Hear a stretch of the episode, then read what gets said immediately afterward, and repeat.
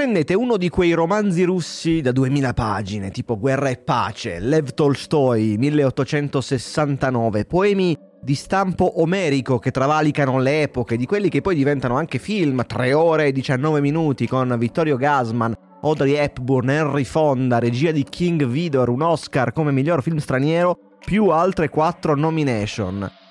Sono ancora possibili storie così, sono ancora credibili storie così, forse solo nel calcio, l'ultima forma di intrattenimento del Novecento che ancora resiste all'usura del tempo. E non è facile nemmeno nel calcio di oggi dove tutto è conosciuto, tutto è parametrato, tutto è scautizzato, niente è lasciato al caso, niente più rimane ignoto, quasi niente. Qualcuno ogni tanto sfugge ai radar, però bisogna andare a pescarlo in Russia e passare attraverso una crisi economica, una crisi sportiva, parecchi cambi di allenatore, una pandemia mondiale, purtroppo anche una guerra, ma se ce la fai se riesci a districarti con lo stile di una spia nella Vienna degli anni 40 e uscire vincitore da questo labirinto di passaporti, tornei giovanili, provini, procuratori e intermediari, poi va a finire che ti porti a casa il miglior giocatore del campionato.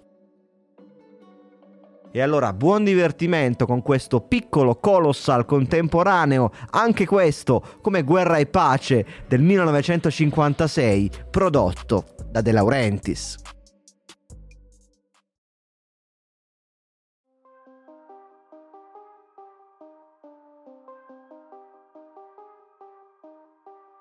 Il primo cenno all'esistenza di Kvicia Kvaratskhelia sulla stampa occidentale risale all'11 ottobre 2018, quando il Guardian, una delle migliori redazioni sportive d'Europa, pubblica la lista dei migliori 60 giocatori nati nel 2001, che quel giorno hanno tutti 17 anni. E come sempre ci sono futuri campioni, per esempio Rodrigo del Real Madrid, Eric Garcia del Barcellona o il nostro Nicolo Fagioli, ma anche qualche giocatore che non è ancora esploso, tipo l'olandese Deshaun Redan, giovanile di Ajax e Chelsea, che ha concluso la stagione 2022-23 al Venezia.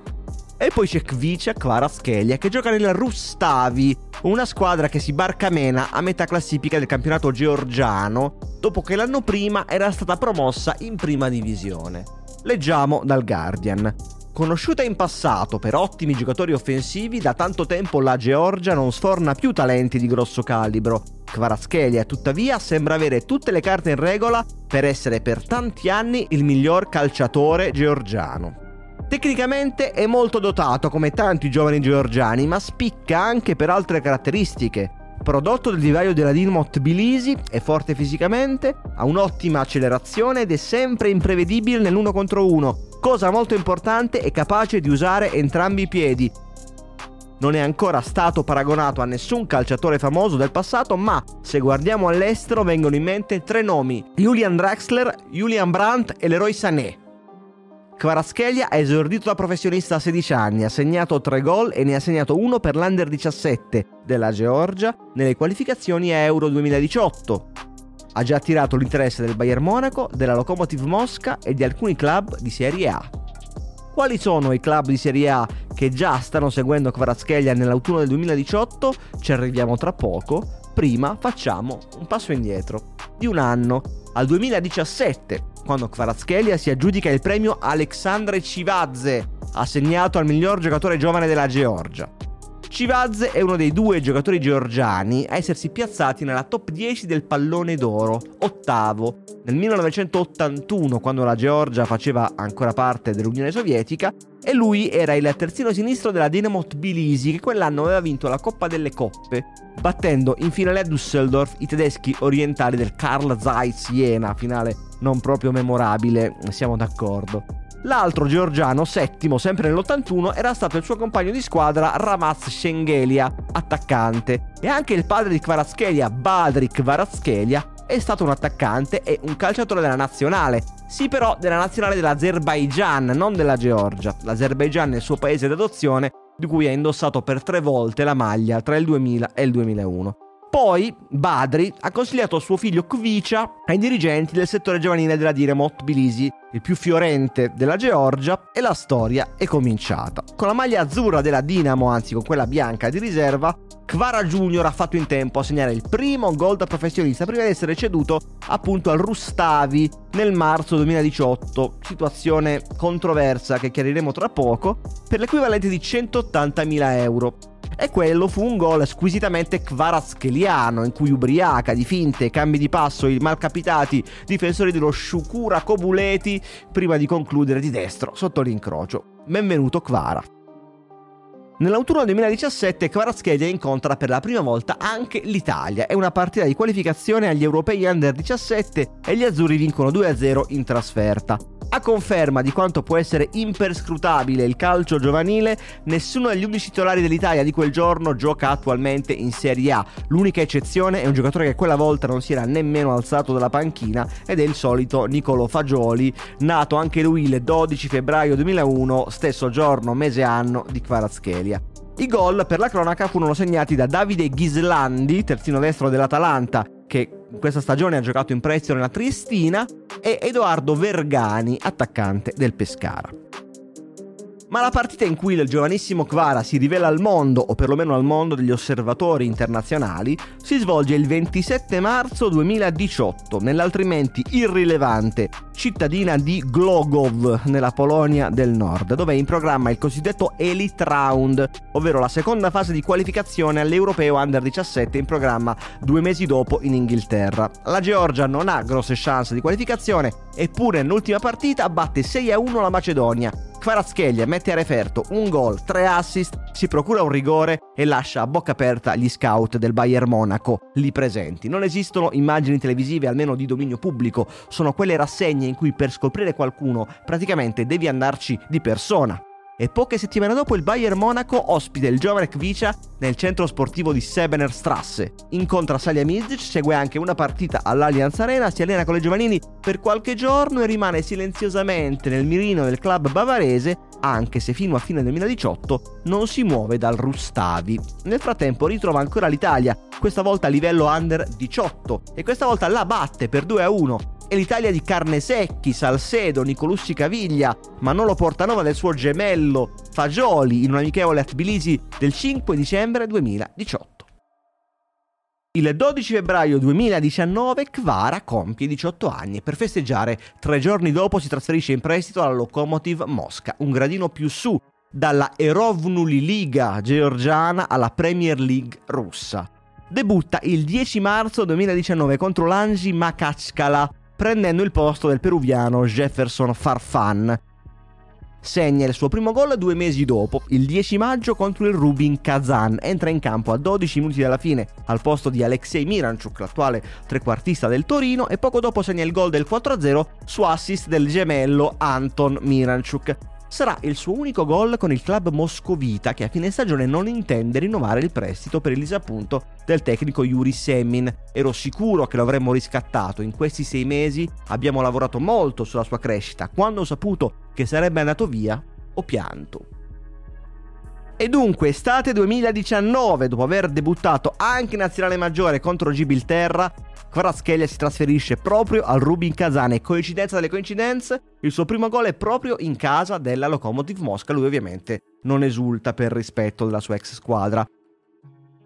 Il campionato russo ovviamente ha molta più visibilità rispetto a quello georgiano, ma i primi mesi a Kazan sono ancora di totale ambientamento. Gioca poco Kvara, quasi mai titolare, si limita a farsi apprezzare soprattutto a livello di nazionale giovanile, per esempio il 15 novembre quando entra e fa gol alla Francia Under 21, la Francia di Iconé, Moussa Diaby, Camavinga, indossando curiosamente una maschera protettiva per il viso un po' più ingombrante di quella che diventerà poi il portafortuna del suo partner offensivo al Napoli. E siamo già nel 2020, la pandemia è alle porte e già da qualche mese Kvara è finito sulle note dello smartphone di Cristiano Giuntoli. Ho scoperto un fenomeno ma nessuno lo conosce. Il primo a segnalarglielo è stato Christian Zaccardo, campione del mondo 2006, con tanti buoni agganci in Georgia. Giuntoli ha provato un primo approccio con il Rubin Kazan, ma la risposta lo ha gelato, non meno di 30 milioni di euro. Il suo braccio destro Maurizio Micheli ha il compito di alimentare la rete con il Rubin. E anche Rino Gattuso, all'epoca allenatore del Napoli, si informa con l'amico Caca Bercalazze sul carattere del ragazzo. E poi arriva la pandemia e il calcio entra in stand-by a tempo indeterminato. Sappiamo che la pausa Covid è stata un paradossale toccasana per tanti giovani campioni in cerca d'autore. Gli equilibri sono cambiati ovunque, soprattutto quelli mentali, e vale anche per Kvaratskhelia che quando riparte la Premier League russa trova molto più spazio. Nelle ultime otto giornate di campionato parte sempre titolare con il Rubin, 4 assist e un gol, questo in acrobazia contro l'Ural. E agli osservatori di tutta Europa appare chiaro che dal 2020-2021 la caccia Kvara partirà sul serio. Ormai è il miglior giocatore giovane del campionato, il miglior giocatore del Rubin Kazan. Nella nuova stagione parte forte, 4 assist e 2 gol nei primi due mesi. Il primo che arriva se lo prende. Il telefono del suo agente Mamuka Ugeli è suonato almeno 5 volte per altrettante richieste di interesse. Torino, Udinese, Sassuolo, tutte squadre che hanno ricevuto la segnalazione di Zaccardo, ma anche Ghent, Salisburgo e poi Leeds, Tottenham, Arsenal, tutte gelate dalle richieste del Rubin. 30 milioni o non ci sediamo nemmeno al tavolo. Ma lo segue da tempo anche Fabio Paratici, direttore generale della Juventus, che vorrebbe regalarlo al nuovo allenatore Andrea Pirlo, insieme a Federico Chiesa. Tuttavia l'estate 2020 passa senza che il Rubin allenti la presa, mal che vada se ne riparla a gennaio 2021, ma non succede niente, nemmeno a gennaio 2021, Kvaratskhelia sembra inafferrabile, tanto in campo quanto sul mercato, sembra quasi un miraggio, mentre intanto riporta il Rubin Kazan in Europa dopo sei anni. Il 28 marzo mette paura alla Spagna, segnando con la Georgia la rete di uno storico vantaggio, Georgia-Spagna 1-0, in una partita di qualificazioni mondiali prima che le Furie Rosse riescano a rimontare e a vincere la partita 2-1. Quel giorno sugli spalti ci sono gli osservatori di mezza Europa, il Milan, la Juventus, Borussia Dortmund e soprattutto il Valencia. Il gancio è l'allenatore Javi Gracia, che ha lavorato qualche stagione prima proprio con il Rubin e i suoi contatti potrebbero servire ad ammorbidire la resistenza del club russo. Intanto tre giorni dopo Kvara a Salonicco segna un gol sensazionale alla Grecia, azione personale che vale un punto in trasferta. In quelle settimane viene anche avvistato a Torino e visita le strutture della Continassa, marcato a vista da Paratici che ha già chiuso un preaccordo con la gente e anche con il Rubin. La Juve pagherà la clausola di 20 milioni per strapparlo al campionato russo e poi lo parcheggerà in prestito a una squadra di metà classifica per una stagione, ma i piani della Juve cambiano bruscamente a primavera quando la bufera societaria che ha coinvolto in prima persona Paratici, su cui Agnelli ha scaricato tutte le colpe del pasticcio Luis Suarez, quando questa bufera stravolge i piani del 21-22, la responsabilità del mercato passerà nelle mani di Federico Cherubini, Paratici passerà al Tottenham e l'affare sfumerà perché sì, il Tottenham gli darà il permesso di trattarlo, ma solamente in prestito e al Rubin non interessa. E il Valencia di lì a pochi mesi attraverserà una crisi economica gravissima che lo costringerà a privarsi di pezzi pregiati come Ferran Torres e il capitano Dani Parejo, altro che comprare Kvaratskhelia. Le altre non ci provano davvero. Il Milan si limita a chiedere informazioni. Premier League, qualche eredivisie, niente di serio. E allora è il momento del Napoli, ma non ancora, perché il bruciante pareggio con il Verona all'ultima giornata del campionato 2020-21 ha fatto sfumare la qualificazione in Champions e ha ridotto il budget estivo per il mercato in entrata e Kvara deve aspettare ancora e ancora e ancora ha detto più volte Fauzi Gulam. Nell'ottobre del 2021 Cristiano Giuntoli entrò in spogliatoio e si rivolse a me e a Koulibaly. Ci disse ragazzi ho trovato un fenomeno. E chi è? chiedemmo a quel punto noi. Vabbè il nome non ve lo dico nemmeno, tanto non lo conoscete. Ciò che ha convinto Giuntoli a sferrare l'assalto definitivo a Kvara è un report di Francesco Calzona, ex assistente di Sarri, tornato alla base con l'arrivo di Spalletti. L'allenatore Spalletti a sua volta ha dato l'assenso, anche perché già da tempo si parla di una possibile separazione a fine stagione con Lorenzo Insigne, che lascerebbe scoperta proprio la casella dell'esterno sinistro d'attacco. Ma il Rubin Kazan rimane un osso duro da convincere, non intende fare sconti, non certo ora che Kvaratskhelia è sulla bocca di tutta Europa, il miglior under 21 del campionato russo, e se il club riuscisse a tenere duro fino all'estate, allora sì che si scatenerebbe l'asta, ma il 24 febbraio 2022 cambia tutto. Quando è scoppiata la guerra c'era paura da parte di tutti, la mia famiglia è stata anche minacciata. I miei connazionali non potevano accettare che la stella della nazionale georgiana giocasse per un paese invasore. Ho parlato con i compagni e mi hanno detto di scegliere il meglio per me. L'8 marzo la FIFA introduce una regola speciale che dà il diritto a tutti i calciatori stranieri del campionato russo e ucraino di rescindere o perlomeno sospendere il contratto con le rispettive squadre di appartenenza fino al termine della stagione. Kvaratskhelia coglie l'occasione e torna a casa, riparando alla Dinamo Batumi. Ma dietro alle mosse di Kvara c'è più attivo che mai Cristiano Giuntoli, che capisce che il momento è questo. Senza più il Rubin Kazan a convincere, tutte le squadre d'Europa sono libere di fiondarsi sul giocatore, se il caso con offerte anche più alte. Per esempio il Valencia, che proprio a marzo 2022 ha uno slot libero in organico, potrebbe accoglierlo in Spagna da subito. Ma la dirigenza tentenna ancora, tergiversa e perde l'attimo. Zaccardo continua a fare da intermediario stavolta con la Dinamo Batumi, che accetta di cedere il giocatore per 10 milioni a patto di poterlo tenere in prestito fino al 30 giugno. E Kvara, con 8 gol in 11 partite, darà il suo contributo al secondo posto finale. A fine marzo 2022, mentre Kvara è in ritiro con la nazionale, riceve una chiamata dall'Italia e il suo agente si trova a Roma e gli spiega la situazione. Ad aprile 23 un grande mensile come il mensile francese SoFoot ha pubblicato un intero numero dedicato a Napoli e c'è anche un, un lungo capitolo dedicato a Kvaratskhelia e soprattutto al suo agente, appunto Mamuka Ugeli, dipinto come la risposta georgiana a Mino Raiola, un modo pulito di dire che questo cinquantenne affabile in realtà è molto meno limpido di quello che sembra. Per esempio, leggiamo, ex direttore sportivo dell'Anji Makachkala è stato anche sospettato di aver truccato parecchie partite, addirittura un video circola su internet di lui che colpisce un arbitro. E probabilmente c'è la sua longa manus nel mandare via il giovanissimo Kvara della Dinamo Tbilisi e portarlo nel modesto Rustavi nel 2016. Forse una commissione che la Dinamo non aveva intenzione di versargli. In ogni caso adesso è lui che gestisce la situazione ed è determinato a portare Kvara in Italia, momento delicatissimo per il ragazzo. È la prima grande svolta della sua carriera, oltretutto in un periodo pieno di tensioni, di preoccupazioni. Perciò prima di accettare qualunque cosa decide di telefonare ad Alexei Miranchuk, l'ex compagno della Lokomotiv che l'anno scorso era l'Atalanta, che gli dice di accettare l'Italia. Lì ci si allena bene, vedrai quanto crescerai pizza, pasta, не знаю, вино, это все надо чуть-чуть аккуратнее с этим. E succede tutto nell'ultima settimana di marzo. La Georgia vince in Bosnia, gol di Zivzivadze, assist indovinate di chi, esatto, e poi Kvara viene dispensato dalla successiva trasferta in Albania perché lo aspettano al di là dell'Adriatico in Italia per le visite mediche. Ovviamente va tutto liscio e il 30 marzo sbarca a Roma per la prima volta in vita sua per l'incontro decisivo insieme al suo agente Mamuka Ugeli in un hotel di Roma in cui lo aspettano Zaccardo e Maurizio Micheli. La trattativa non è ancora conclusa, i tipici tempi tecnici di cui è lastricato ogni acquisto del Napoli fanno spazientire l'entourage del giocatore Ugeli, l'abbiamo detto, in Georgia e non solo è noto per i suoi modi spicci, inoltre non parla una parola che non sia in russo o georgiano, il che complica le comunicazioni.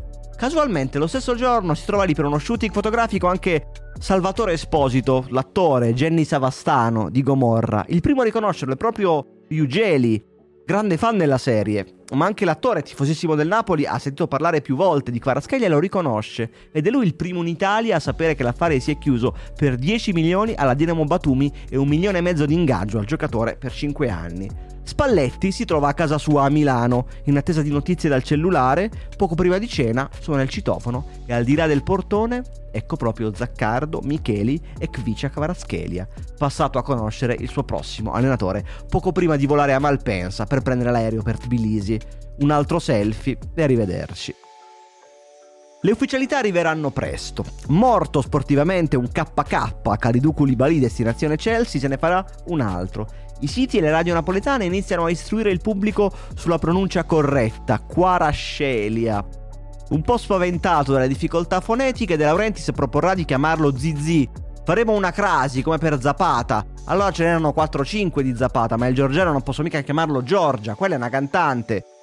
Ma tempo due settimane nessuno avrà più dubbi su come si pronuncia questo alieno con la maglia numero 77, grande fan di Stephen Curry, tanto da imitarne l'esultanza, che il pomeriggio di Ferragosto del 2022 debutta in Serie A nello stesso stadio in cui aveva esordito Diego Armando Maradona, al Marcantonio Bentegodi di Verona. E da qui in avanti il film lo sapete come continua.